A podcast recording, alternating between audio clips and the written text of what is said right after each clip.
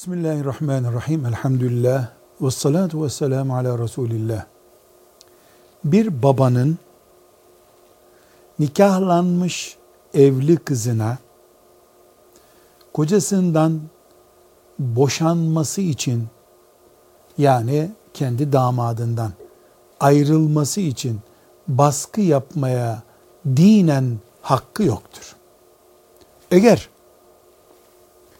nikah fasit bir nikahsa yani nikah dinen geçerli bir nikah değil batıl bir şekilde nikahlanmış gibi görünüyorlarsa bu babanın da her Müslümanın da ayrılın yapmayın deme hakkı ve görevi ve zorunluluğu zaten. Ama kendi eliyle götürüp nikahladığı, evlendirdiği kızına daha sonra mesela damadıyla arasında sorun oldu diye damadını ezmek için protesto etmek için veya köşeye sıkıştırmak için git dilekçe ver, ayrıl kocandan diye baskı yapması caiz değildir. Kızını boşamaya damada baskı yapması da dolayısıyla caiz değildir.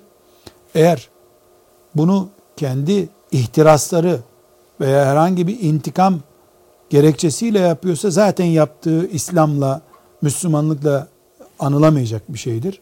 Hayır, ortada bir sıkıntı veya uygun olmayan e, bir geçimsizlik gibi bir şey görüyorsa babalığını nasihatte ve tavsiyede kullanmalıdır. Baskı yapması dinen hakkı değildir. Çünkü nikahlandıktan sonra kadın üzerindeki babaya ait haklar çok büyük oranda kocaya geçer. Dolayısıyla yüzde elliyi bile bulmayan bir hakkını kullanmaya kalkmış olur baba.